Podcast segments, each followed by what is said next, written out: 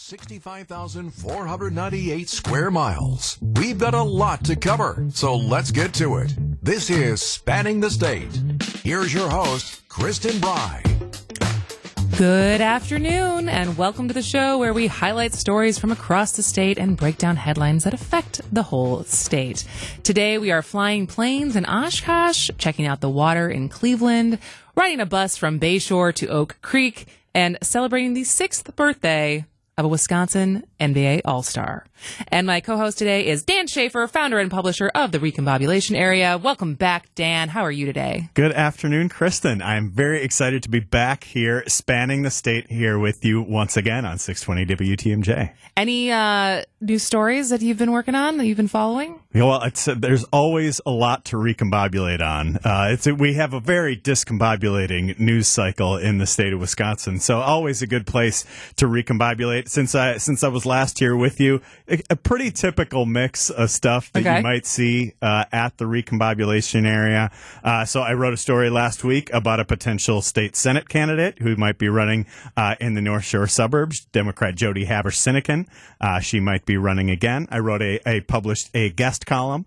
Uh, from uh, our friend Angela Lang at Black Leaders Organizing for Communities. Uh, she joined uh, uh, folks from the Wisconsin Democracy Campaign and Voces de la Frontera to write about uh, Wisconsin Elections Commissioner Bob Spindell. They have some, some fairly strong views uh, on the election commissioner there.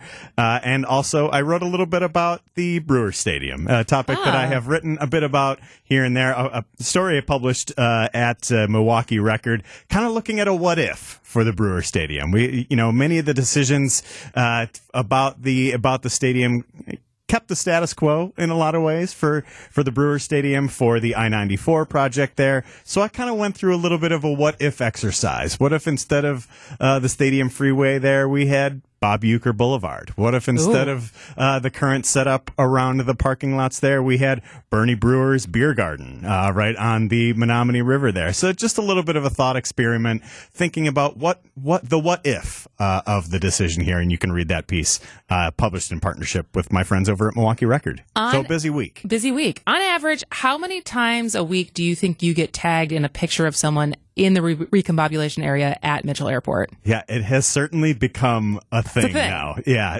when people go through uh, and uh, go through security at the Milwaukee airport, uh, put their things together, get their shoes back on, get their bags back together, people actually take time out of their busy travel schedule and take a selfie in front of the recombobulation sign. Post it on Twitter and tag me in it. I am. I always love to see those images, and now I feel like it has become such a thing. I'm getting them multiple times a day. Really? I think at this point where I always know when uh, when my friends online are traveling. So Well, we certainly did it a couple weeks ago when we went to Denver. Baby Frankie got her first recombobulation. her first photo and first it- photo in the and now it's, it's part area. of Milwaukee Give the Twitter star in law. your life the brightest gift in the world. Name a star after them. This is Rocky Moselle with International Star. Oh, sorry, I'm hearing something in my $59, headphones right now that's playing. Um, well, coming up next, what do you think? Uh, what do you think when you, starregistry.com. think of the name a star word lobbyist? weddings, or even Uh, well, the numbers are in, and we are years, we've named millions of which lobbying celebrities and individuals organizations spent the most money in Wisconsin last year. form in the US Some may surprise you, but my big question is, where does all that money go? Peter Cameron from the Badger Project will join us when we come back. I'm Kristin Brey. He is Dan Shafer, and this is Spanning the State on WTMJ.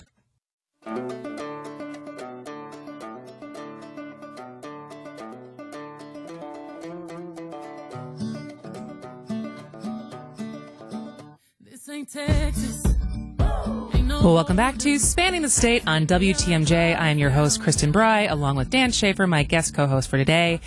And when you think of the word lobbyist, what do you think of, Dan? I, I think of almost a cartoonish depiction of somebody in the shadows handing money to somebody in a in a, like a vacant parking lot or something like that.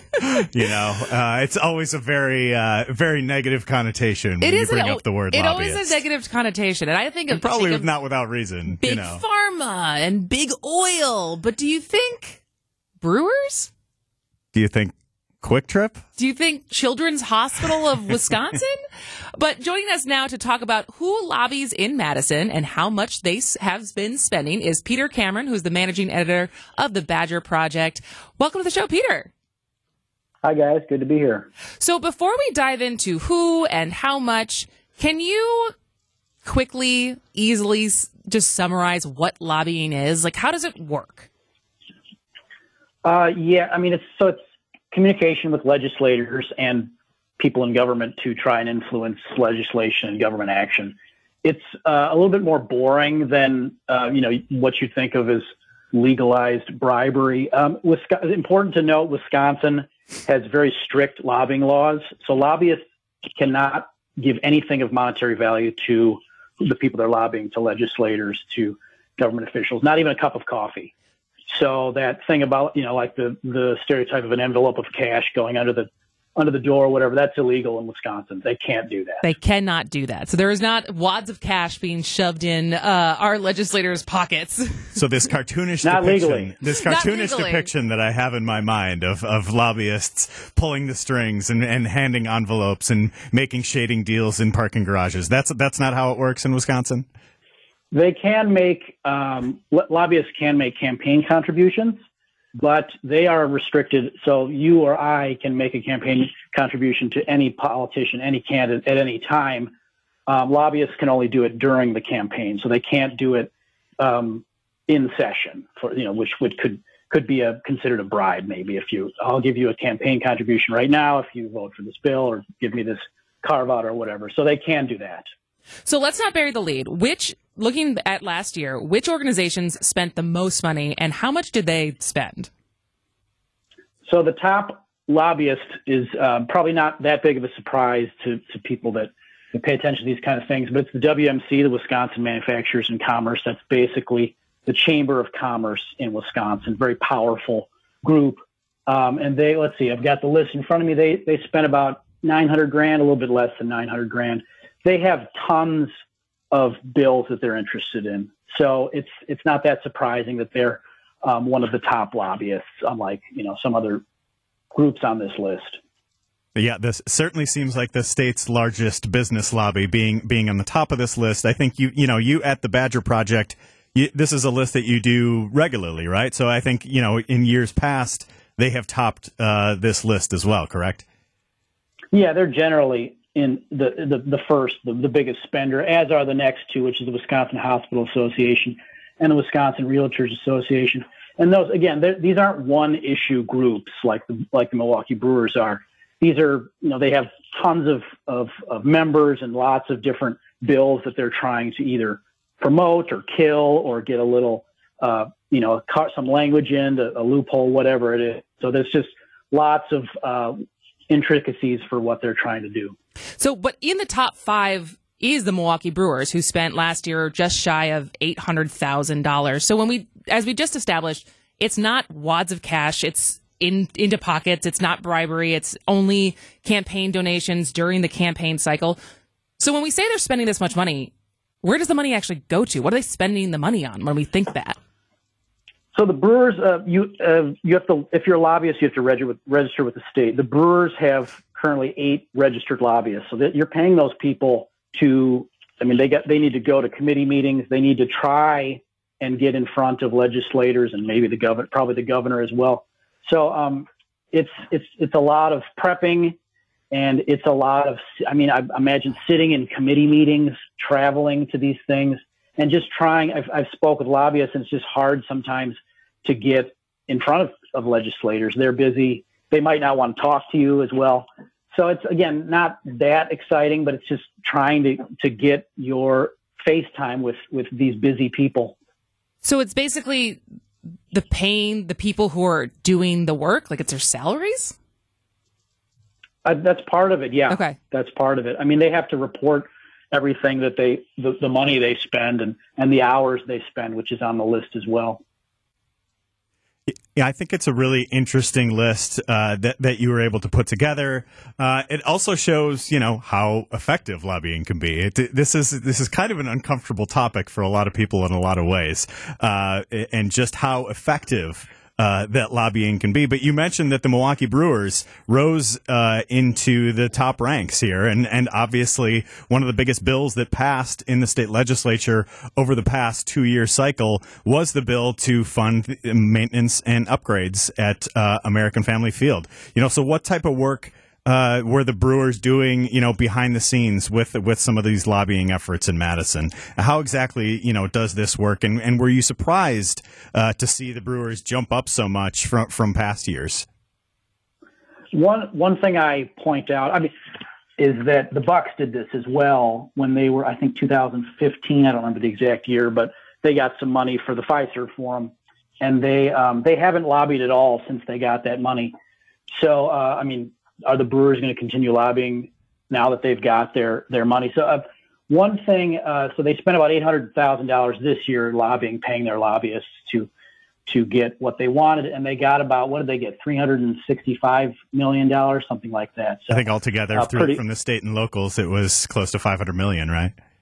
Yeah, from the count, they got from Milwaukee County and the city of Milwaukee as well, but uh, from the state about three hundred and sixty-five. I right, think. right. So yeah, good return on investment, but I mean, yeah, again, as far as what they're doing, it's it's it's not that interesting. It's just getting it's just getting in front of of these legislators, negotiating, um, yeah, and, and and figuring out what what's going to be in the the end bill. It's just a lot of that kind of thing. I'm trying to remember there was in the in the Brewers bill where they got this money, they also added on they tacked on surcharges onto onto tickets, and so there's you know a lot of back and forth. How much money are they going to get?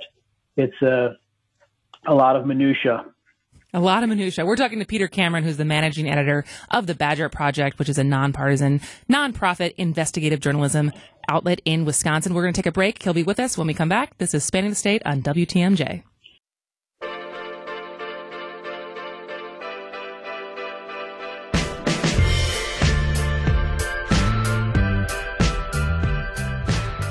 Welcome back to Spanning the State on WTMJ. I'm your host, Kristin Brey, along with Dan Shafer, and we're talking to Peter Cameron, managing editor of the Badger Project, about the effectiveness of lobbying in Wisconsin. Now, Peter, we just outlined the story of a pretty good return on investment for the Milwaukee Brewers, who spent more than a million, about a million and a half dollars over the past nine years, ended up getting a lot of money from the state. Is there any other, in reporting on this, was there any other through lines you you saw that the return on investment was similar as far as how much money was spent by any of these organizations and what they got out of it?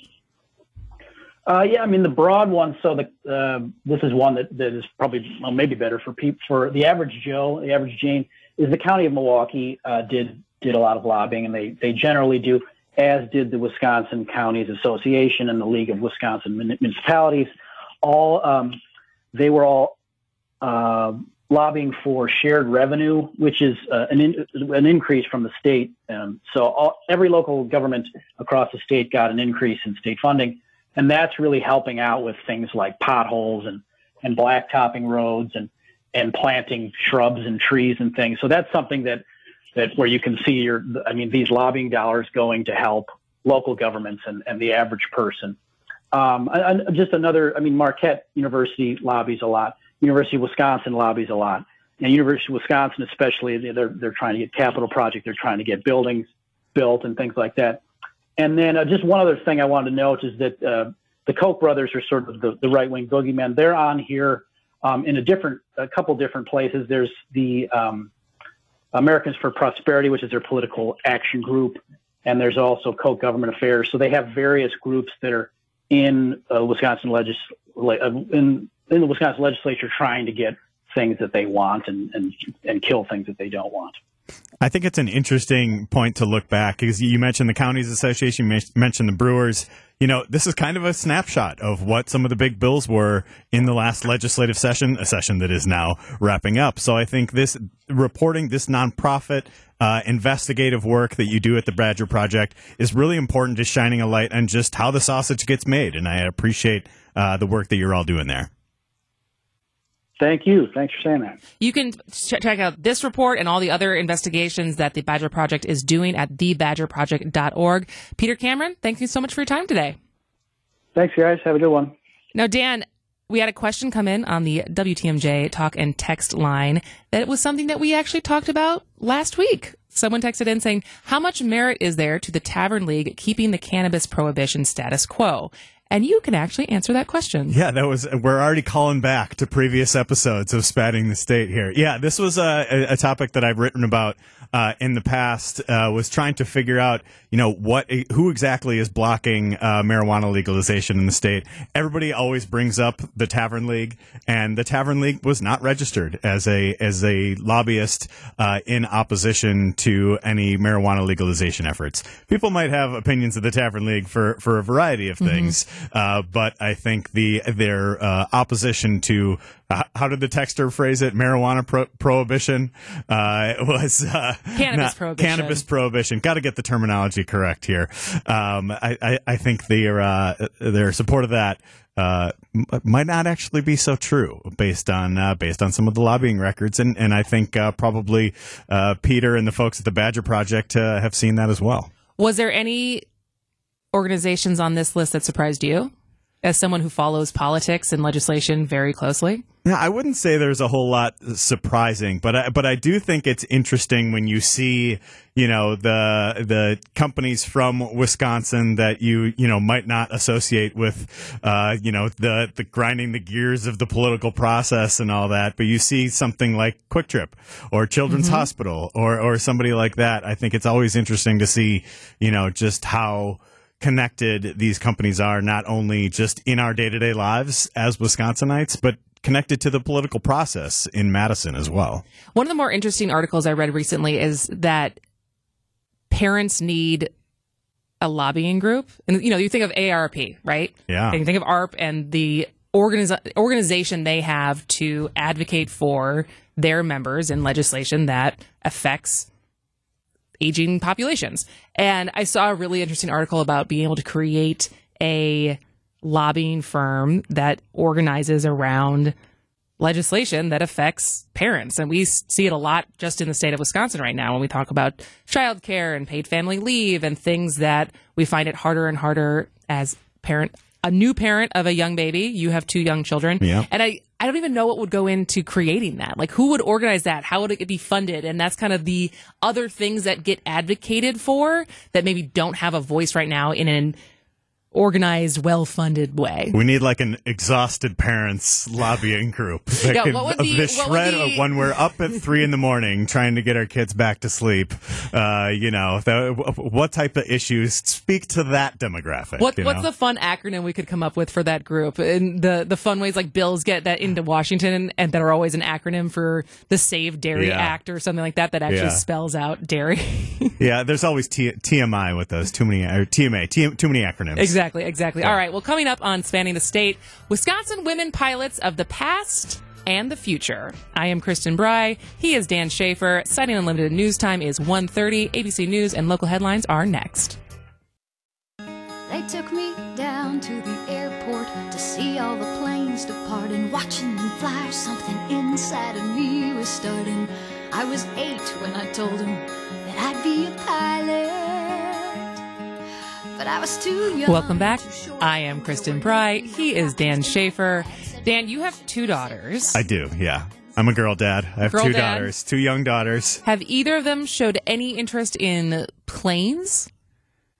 Planes. Well, I would say Airplanes. Airplanes. So uh, my youngest is exceptional at spotting a plane. so Ooh, if we're driving in the car, she'll say airplane and be like very tiny airplane way out on the horizon and she spots it. And my oldest I don't know if she's necessarily interested in airplanes, but she's always interested in, in the first women to do things. So Oh, she's like okay. at school right now. She just she wants to be the first girl president. She said she she always wants to be the first. She's very interested in these firsts. So so I think uh, you know there are there are still some firsts with women in aviation, right? I don't know if there's still some first. I uh, maybe we can ask our next guest about it. But we're going to be talking to Cindy Picorni from EAA about their efforts to get young girls interested in aviation. And so I went down a rabbit hole, knowing that we were going to be talking to Cindy of what do I know about female pilots.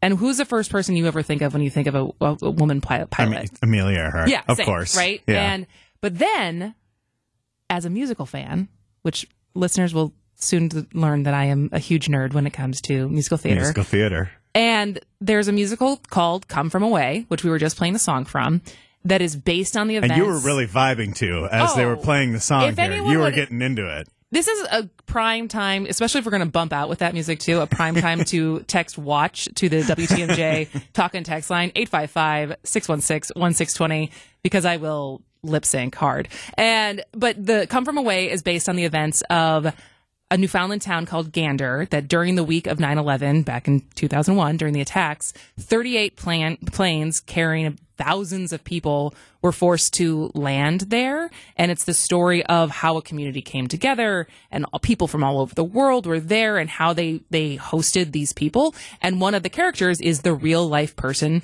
Beverly Bass who was the first female captain of a commercial plane at American Airlines. So there's a, a first for Ada. But she we also captained the first all female crew in history of commercial jet aviation.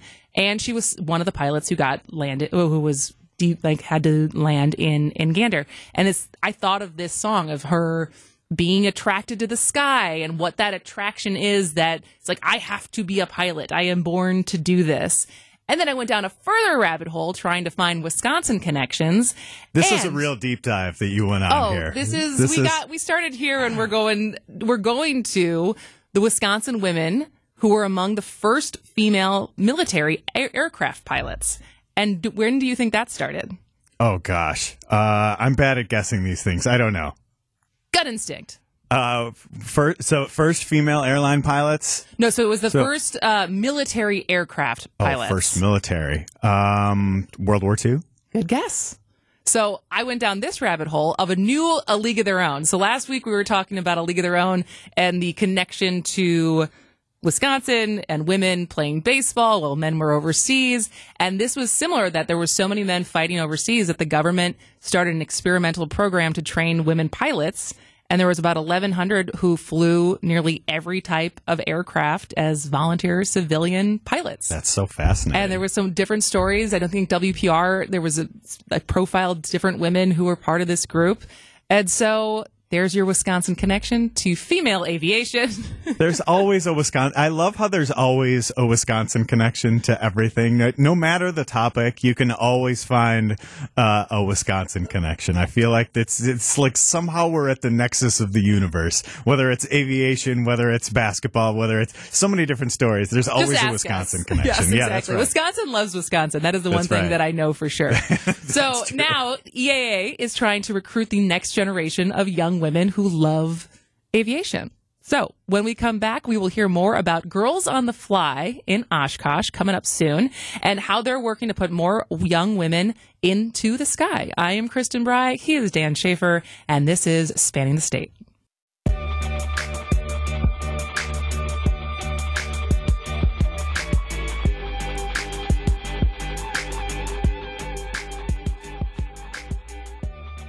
Welcome back to Spanning the State. I am Kristin Brey here with Dan Shafer and women in flying.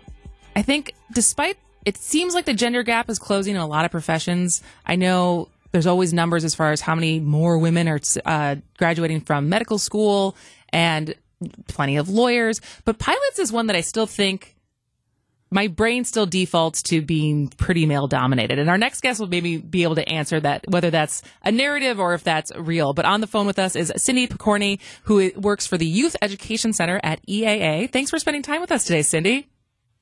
You're very welcome. Thanks for having me, Kristen and Dan. So you have a great co- event coming up that we're going to get to, but there's, like I just said, there's all these industries where the gender gap is closing. Is that the same in aviation or is that just kind of a, a myth? It is same in aviation. So women make up about 47% of the total workforce in the United States. Professional female pilots constitute just 5% of the piloting workforce.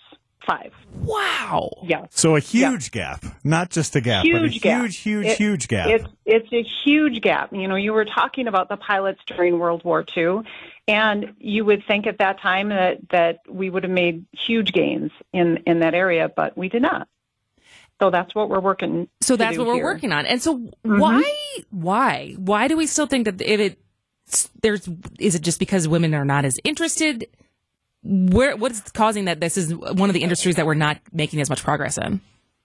I think it's a number of factors. Um, women not seeing as many other women in aviation is one of the things. And anytime you can see yourself doing that thing, seeing somebody like you, whether you're a woman or you're a person of color, if you see somebody like you doing that thing, you think it's more possible for you. And we we still just don't have a lot of that.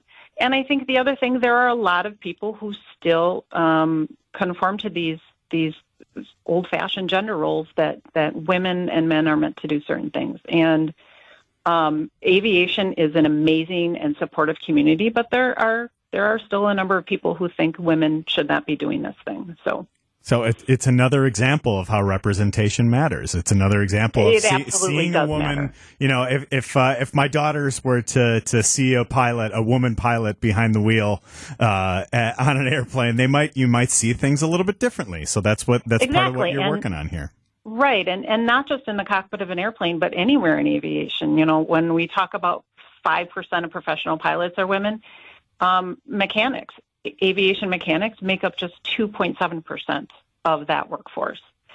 Women make up two point seven percent of of the mechanic workforce in aviation. So it's yeah, there are opportunities for women in aviation uh, gal- galore Galore, but galore. um, we we have to help them see that it is a place for them and a place where they can be successful and be leaders. Because as you said, you uh, a profession that people just default at. Oh, men are better at it. But Yep, yep. what what makes a good pilot? Is there is this like a science, an art thing? Is there innate skill in it, or is it just passion that really drives someone to be well, good at this? passion is absolutely necessary because the the road or runway, shall we say, to becoming a professional pilot is long and requires a lot of hours. Even to train as a private pilot, you need quite a bit of passion and studying and determination, and you have to be okay with learning and making mistakes and and correcting those mistakes. Um, you you've got to be okay, kind of putting yourself out there and being being vulnerable while you're learning.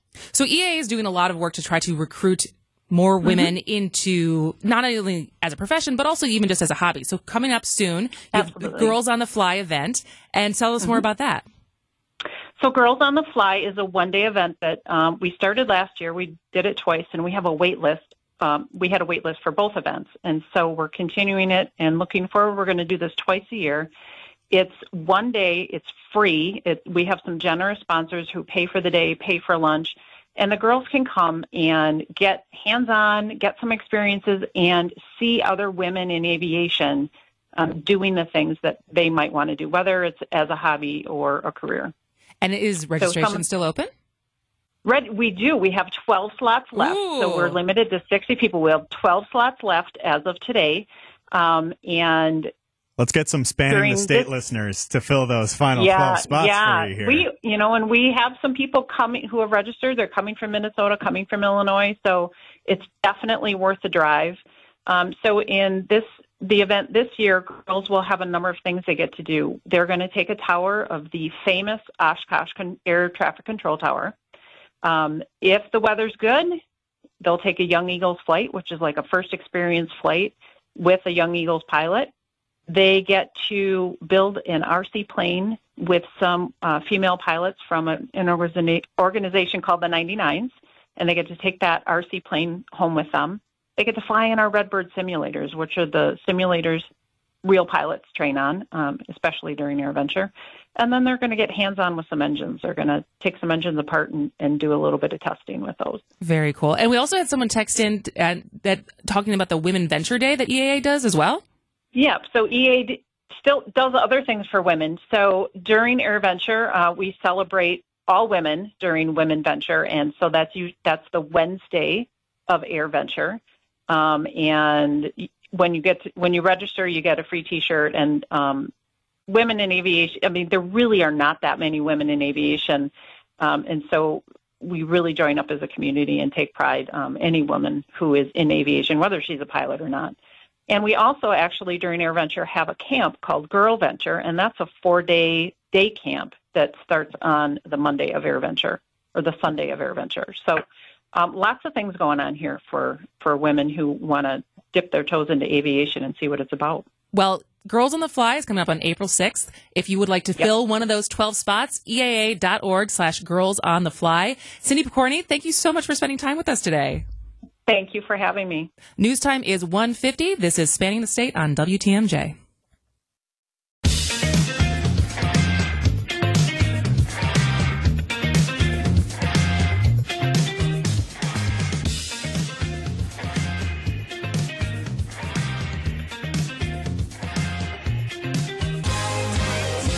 Welcome back to Spanning the State. I am Kristin Brey. He is Dan Shafer.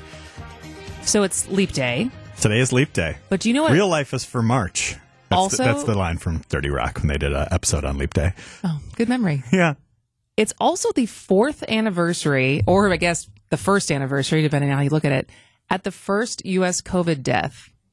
So the first U.S. COVID death happened on February 29th, Happened on 2020. February It happened on 20. Yeah. Wow. Isn't that wild? Isn't It that kind of a weird wild. fact? It's it's just like this fluke out of nowhere event, and it happened on a once every a day that Four only years, exists once yeah. every four years. it, it, I just can't believe how much life has happened since the beginning of COVID. I was still a- living in Los Angeles at the time. I was getting ready to come back for Wisconsin, which I, what I thought was going to be a short trip, and there was murmurs about stuff. But what were you doing? Yeah, it's like Four a, years ago. It's like a lifetime has happened in those four years. But yeah, at, it, the on the day uh, that you know, kind of the world shut down and the NBA canceled all, all their games, and Tom Hanks had COVID, and all these different things.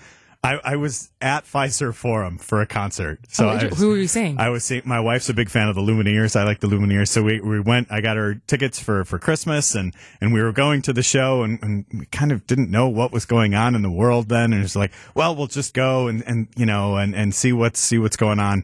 And so we get there, we get down, uh, sit in our seats, and uh, my wife goes to you know go grab a drink or something like that, and I check my phone, and as I'm checking my phone, it was in that moment that they canceled the NBA season and and all of the news just started to go crazy uh, all at once. And I'm looking around thinking, should we be here? Should we leave? that What- was your instinct of, ooh, maybe we should not well, it was it right was now. so it, was- there was so much confusion at the time, and nobody really know knew what was happening. And I, but I do remember leaving there thinking this might be the last time we're in a place like this in in quite some time. That's funny that you immediately, maybe this is despite having studied some public health in undergrad, my mind did not go to, oh, they're going to shut everything down. Yeah, I was following things pretty closely at the time, and, and I didn't. I was starting to see some of the reports out of Europe, and it was just like, I think it's coming here. I don't know what this is going to mean, but it might mean that things are going to be very different for the foreseeable future. I do remember when they shut the NBA down and they also shut March Madness down. That was the last year that the, the, the simulator said that the UW Badgers would have won the March Madness in 2020. And so Hang they the made, banner. I remember Yeah. making, uh, there was shirts made as far as, you know, with the asterisks at the bottom, like, well, we didn't actually win, but this AI said that we would have. And so, And, and the Bucks were the best team in the NBA at that Yeah. point. Yeah, And so. so I remember when the NBA closed down, I was when it felt very serious because that's a lot of money to not make. And whenever decisions of we're going to lose money, we're going to choose that over continuing this, you know it's pretty serious. Right. And I think there were speeches being made at the White House about like the two weeks to stop the spread, which was the, the line at the time that was happening. Uh, so it, it was like in that moment, as I checked my phone, sitting surrounded by thousands of people at Fiserv Forum, that's when, that's when it all hit me that it was all, it was all getting very real and it was all happening right in front of us. Yeah. Well, four years ago, that's that's a lot that's happened since then. But coming up in the next hour, what would you do if your water was brown and smelled a little fishy, but you kept being told nothing was wrong? Maybe you would call your neighborhood public investigator who can find out what the issue is. Uh, and then public transit. If you build it, will they come? Dan Shafer says yes. Do you say yes? I sure do. You sure do say yes. All right. This is Spanning the State. We'll be back after the news. 65,498 square miles. We've got a lot to cover, so let's get to it. This is Spanning the State. Here's your host, Kristin Brey. Good afternoon. I am Kristin Brey, and my guest co-host for today on Thursday is Dan Shafer, founder of the, the Recombobulation Area. Dan, one hour done. One hour done, Kristin. Uh, very excited to be here for Spanning the State. Very excited to recombobulate with you here on the airwaves on 620 WTMJ. If you missed any part of our first hour, you can always go listen to the podcast on WTMJ.com on the Spanning the State site or wherever you find your podcast. But you can also always watch us. You can text watch to the WTMJ talk and text line 855 616 1620, and we will send you a link to watch us live in our studio downtown at the Avenue. And Dan, what would you do if all of a sudden your water was a little brown, smelled a little funny? What would your first course of action be? Uh, I think I'd probably start by freaking out a little bit. I think we all know what water is supposed to look like. So if water was coming out brown, uh, I'd be a little bit freaked out, I think. Yeah, and depending on what part, if you visit someone's cabin, you know, it's usually sometimes it's a little more irony and you're expecting it. And you're like, oh, I'll brush my teeth with this, but I'm probably not drinking it straight from the faucet. But Sure. when it's your house that you live in all the time and you realize this is not what the water is supposed to be like, but everyone you keep talking to says it's fine, it's a little concerning. It's it. It sounds like one of those movies where only one guy has the truth, and it's like no one will believe them or something like that, right?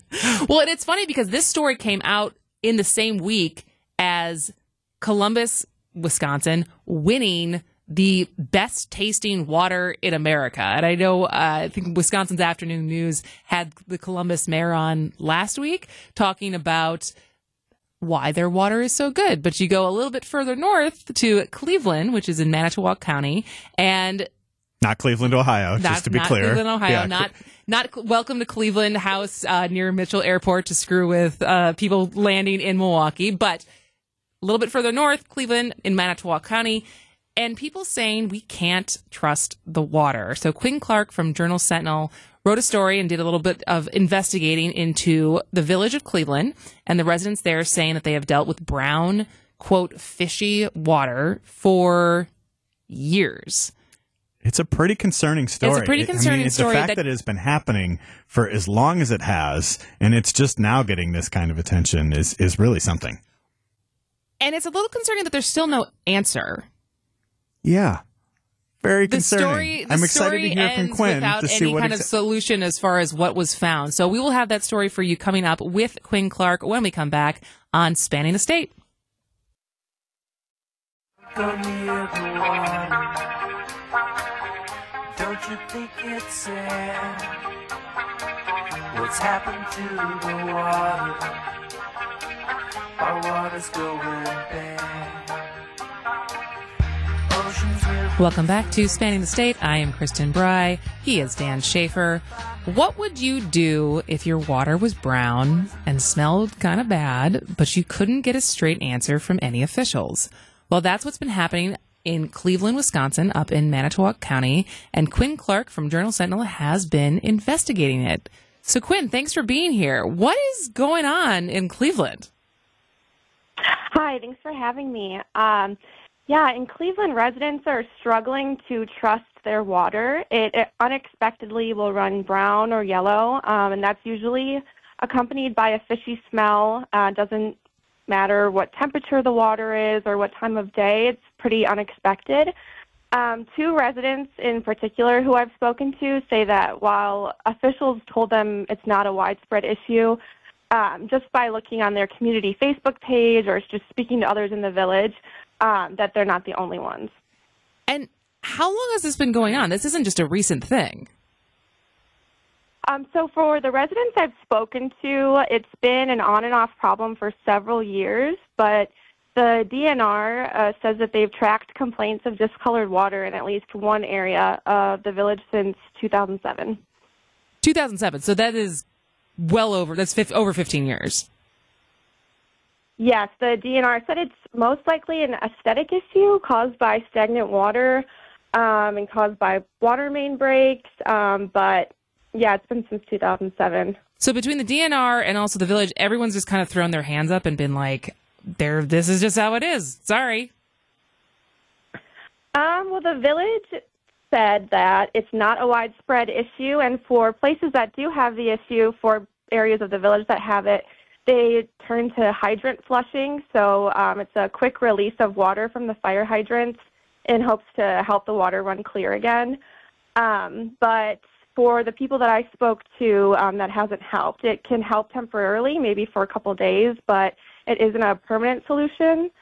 Um, most recently, they the village replaced the water pipes as part of a project that was completed last year. Um, and the DNR said this project was done to decrease the breaks in the pipes that cause discolored water. Um, however, because this project increases water bills by 65%, um, it raises red flags to residents, especially if it doesn't work or improve, you know, the problems they've been having.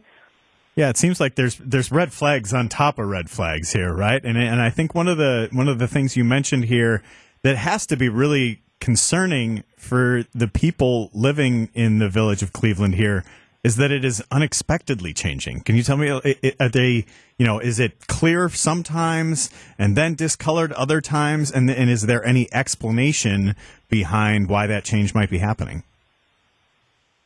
In one day, it can even be changing. So, um, Scott, one of the people that I spoke to from Cleveland, sent me a picture of a bunch of different mugs full of water and it was from different times of the day and one was clear and then one was brown one was yellow.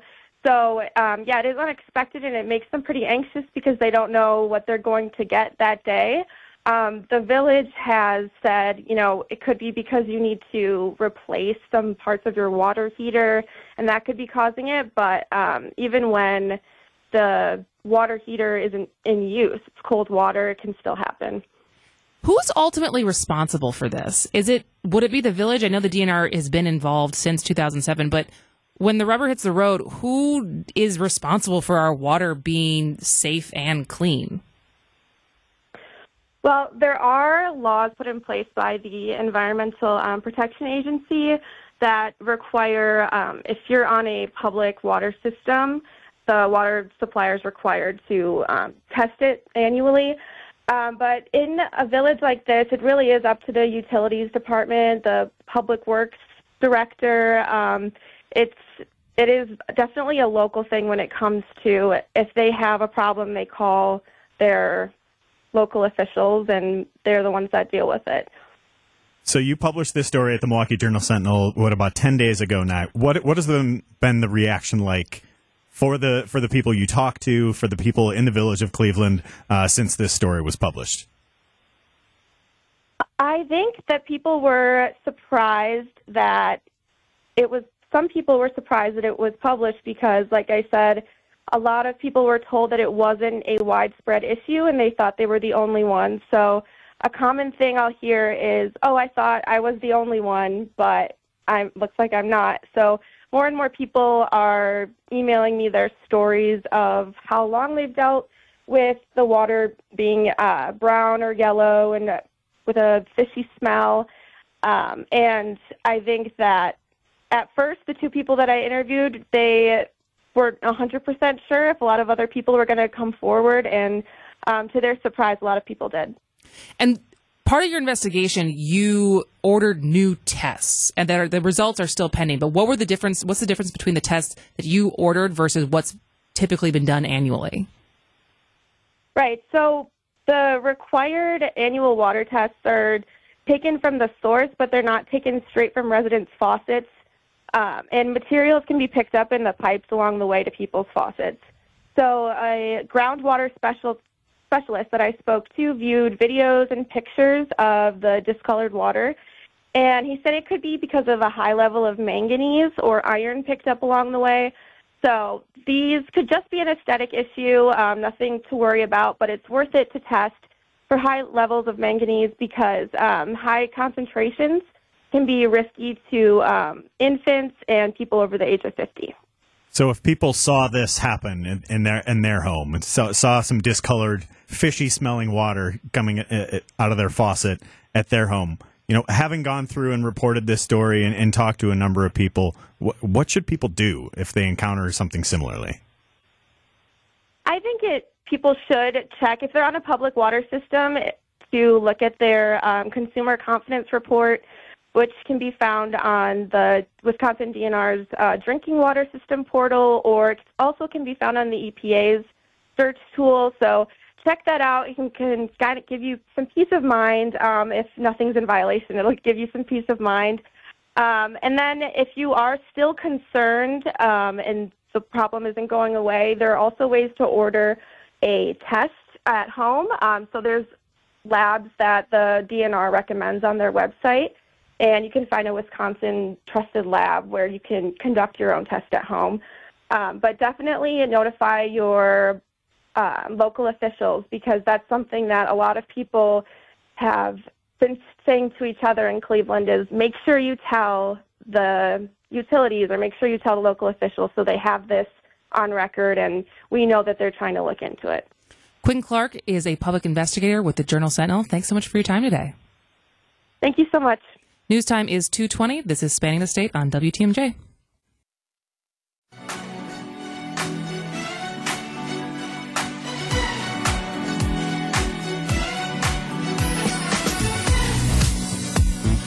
Welcome back to Spanning the State. I am Kristin Brey here with Dan Shafer, and Dan is here on Thursdays with me. And as you might imagine, we don't just come up with this show on the fly. There's some preparation that goes into it, scanning the news, trying to find stories from across the state, finding stories in our backyard. And Dan texted me this week and he said, Do you want to do a segment about the BRT for Thursday?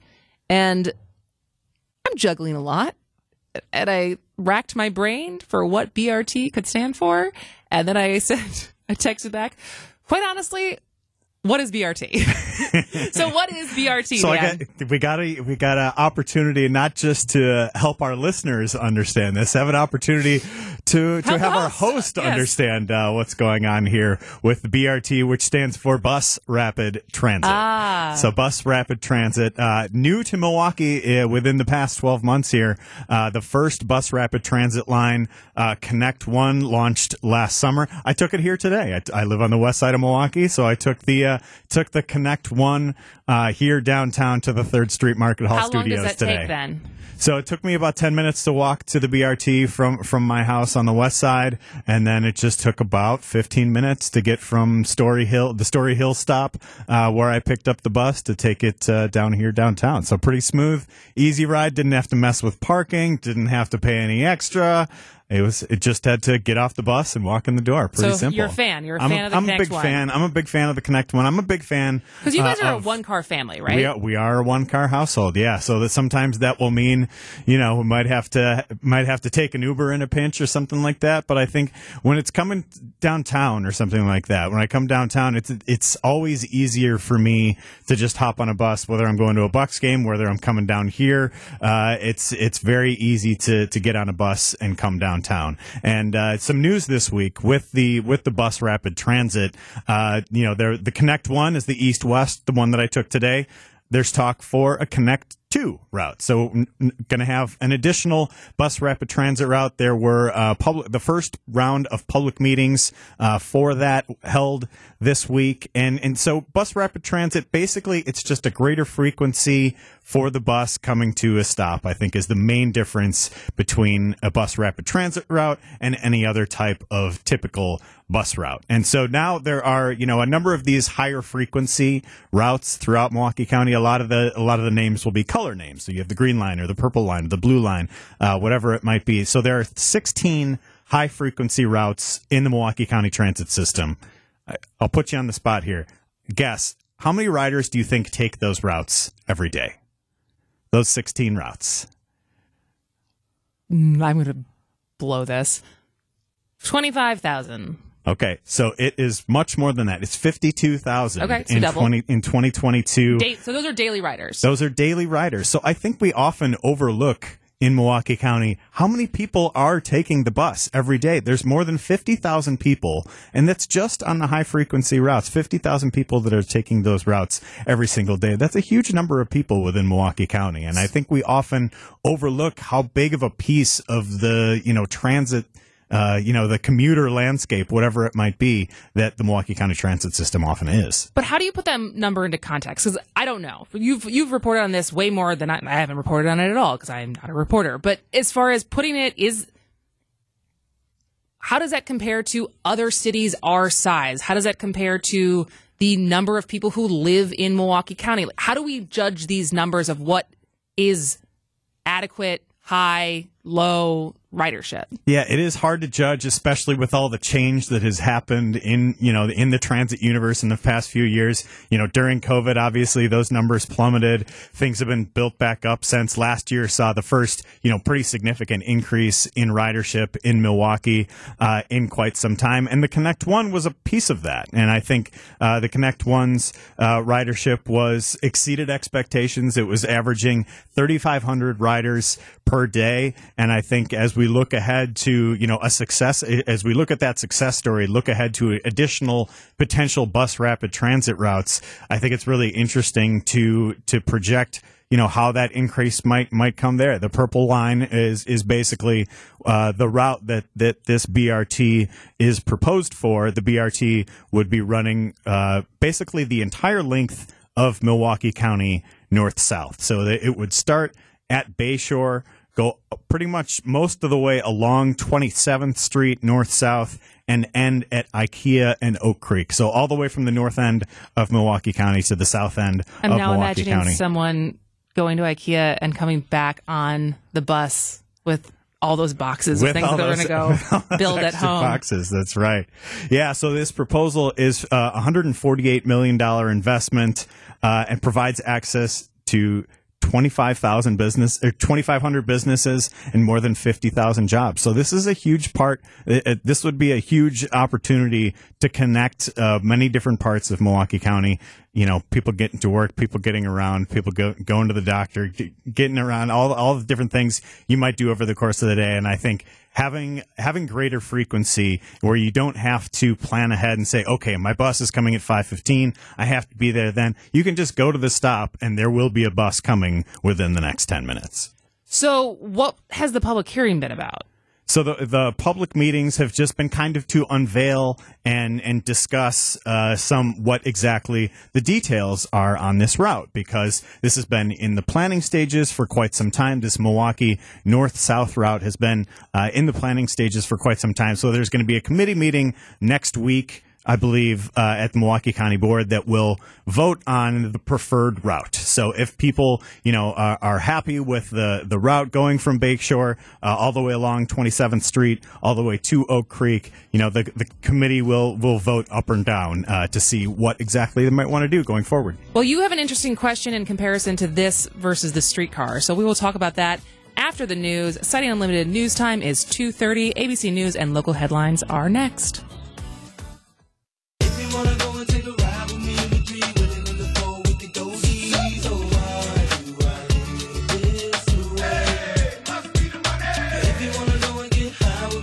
Welcome back to Spanning the State. I am Kristin Brey here with Dan Shafer talking about bas- uh, the bus rapid transit. And joining us who was reported on the public hearing yesterday on this uh, new bus line is Adam Roberts. And you're both use the bus a lot. Oh yeah. I am not someone who uses the bus a lot. I when I lived in San Francisco, I used the bus. When I lived in New York, I used the train all the time. So I'm I am certainly not. So, I would like to live in a place where you don't have to live in a car or like live in your car or be in your car all the time, parking all those different things. Since moving back to Wisconsin, I have a car, so I use my car. And especially now having a kid, it's a lot easier to put that car seat in there and not deal with it. Why is this story important? Why is the development of a new bus line important for those of us who like the convenience of our vehicle? So for some context, Kristin, we obviously, if you live in Milwaukee County, you've seen likely the blue BEB buses going down Wisconsin Avenue. So we have one route already that runs east to west, and now we're having one, as you and Dan mentioned before the break, that is being planned north to south along 27th Street. What I see as I've covered this and other transit related stories over the last few years, one of the most important sticking points is the amount of people along this corridor who live close enough to it that they can walk to a bus stop who already don't have their own access to vehicles. This line is within a very heavily non car using sector of Milwaukee and Milwaukee County. If you go north into Glendale, south into the Franklin area, much of it is people who it's a heavily minority population and they don't have their own vehicle. And so a lot of this is enhancing what already exists on that route with the purple line that exists there already and expanding opportunities for people to have a quicker way to get north and south where they need to go. Yeah, I think in so many ways, you know, transit can represent economic mobility in the region. I think there can be a disconnect with, you know, how people get to work. Uh, and I think if people are able to, you know, access a new job or whatever it might be through without having to buy a car to do that, I think that can be an economic driver for, for people of all walks of life. And I think there are so many different ways we can we can look at that. And I think of these bus rapid transit routes, being that they are so new, you know, in the Milwaukee area, you know, transit transit projects can be often pretty contentious uh, in the region. We had about a decade of debate about the streetcar uh, and about whether that is a, you know a good project. We just heard you know in the news right before we came back here that the ridership for the streetcar is up. But I think if you're looking at you know an either or, and not that it necessarily should be, but if you're looking at either bus rapid transit or expanding the streetcar, I think that's an interesting decision because I think if you look at what's planned here for the north south line, you have thousands of thousands of people in a lot of these neighborhoods where there are there is some economic issues happening and there are people who might not have access to a car. And I think if these bus rapid transit routes are not going to be as controversial as perhaps the streetcar was, I think we should go all in and try and do as many of these as possible because again, it's economic mobility. It's it's a way to get around in the region. It's a way to reduce congestion on the highways, and it's a it's an efficient and safe and affordable way to get around. And what does it look like to develop a bus route? Because of course they're already using the streets that we all are using. It's not like you're laying track as you have to do for a train or for the streetcar. So is it just a matter of putting signs up or what is what is the development of a bus line look like? So with BRT, Kristin, it's it differs from what you would say is a prototypical bus stop. If, if you look, and actually we have one uh, station being developed just down the street from us here, uh, across from the convention center. There are sort of raised stations that are being constructed, and if you go down Wisconsin Avenue, you'll see any number of them. So that is part of the construction process, and the other thing about BRT, and we've seen it in Milwaukee, and it will be a part at least of about 80% of, at least in the conceptual phase, this new line, are bus only lanes. And I know personally in other cities, they do it a little differently than we do in terms of separating those lanes even more so. Whereas here, it's basically just bus only, bus only painted. And then it's basically the honor system that there won't be a line of cars driving in it. However, that is another point. It is Milwaukee. You never know. so that's another component of it as well. Well, this is very interesting. So this is not a if it happens. This is going to happen. So right now, uh, we're in, I think, phase two of four in terms of where MCTS, the transit system, wants this to be. So it's an environmental review and development phase right now. The target timeline for this would have construction starting in 2026. So we're a couple years out from that. And then if all would go according to plan, and obviously there's plenty between now and then, but ideally, speaking with manager of Enhanced Transit, what a title, David Loker, he says they're targeting 2028 for the first passengers to be picked up.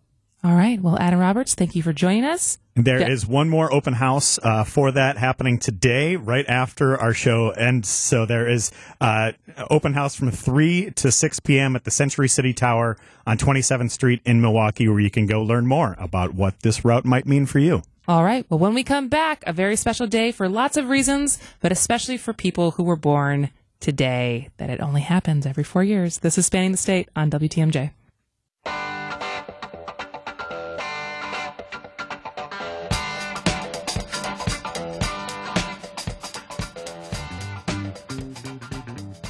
Welcome back to Spanning the State.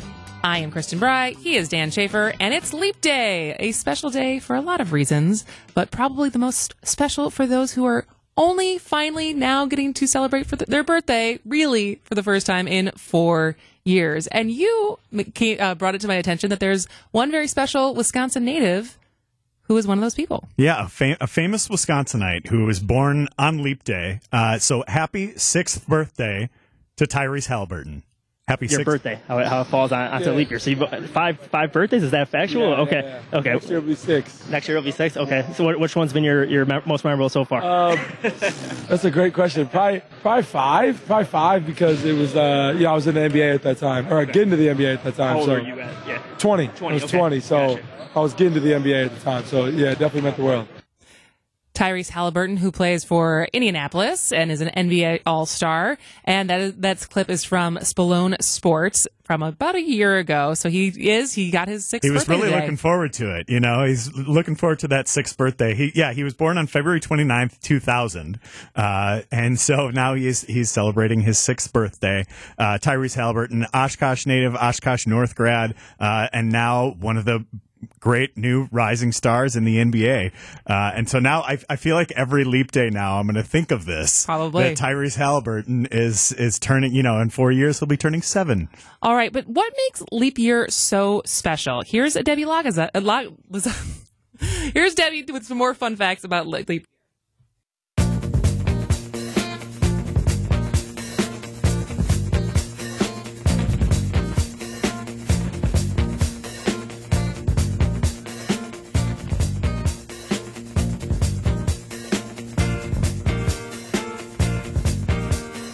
Welcome back to Spanning the State. I am Kristin Brey. He is Dan Shafer. Dan, thank you so much for spending time with us today. Thank you for having me. Happy to be here on Leap Day. Celebrating on Leap, Day. It's a with you. very special, special day, especially for the Leaplings. I did not realize that was what they uh, they are called. Didn't you tell me at break that your dad is February twenty eighth? Yep.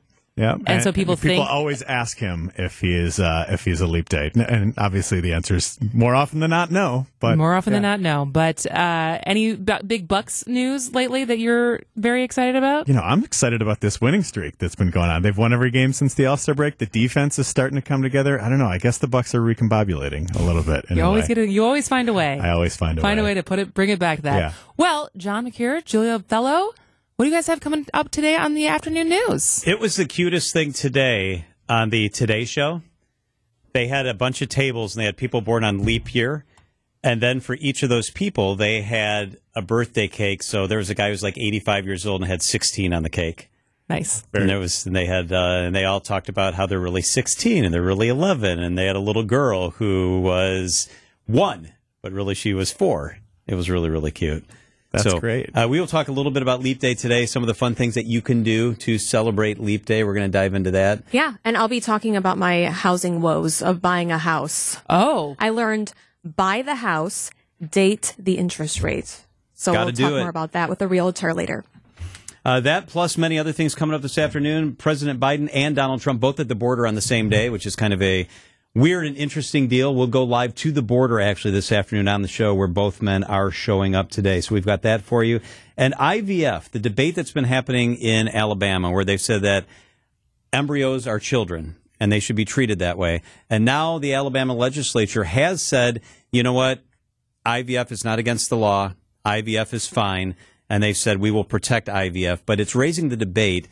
And this is a tough topic to talk about, but we're going to have a fertility expert who's going to join us in the studio and we will kind of talk through the whole IVF thing. And I'm excited because we just got done interviewing a professional bull rider. and That the was uh, cool. event is coming to Milwaukee in about 10 days. Connor Halverson, 22 years old, toughest dude you'll probably ever meet. So we're going to share that interview with you. Yeah, Isn't we talked fun? about his revenue, how much he makes every year, and, How often he gets hurt? Uh, yeah, he answers that question too. I had a million questions for him. It was so fun. So we'll do that this afternoon. And in addition to all of that, Charles Benson, the brightest political mind, I think, in Wisconsin from a journalism standpoint, will be with us. CB joins us live at 5.15 this afternoon. Lots of good stuff coming up. It's 257 on WTMJ.